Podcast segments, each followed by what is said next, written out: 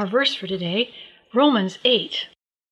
No power can separate you two. Here's what the verse says There is no power above us or beneath us, no power that could ever be found in the universe that can distance us from God's passionate love, which is lavished upon us through our Lord Jesus, the Anointed One. Now I'm going to turn this into a declaration for you.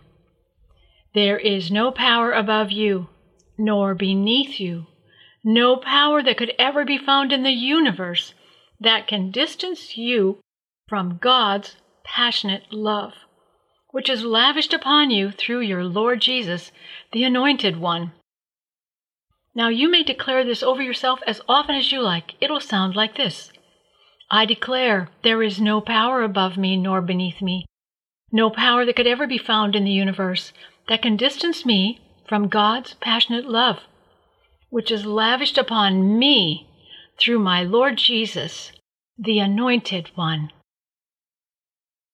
Amen.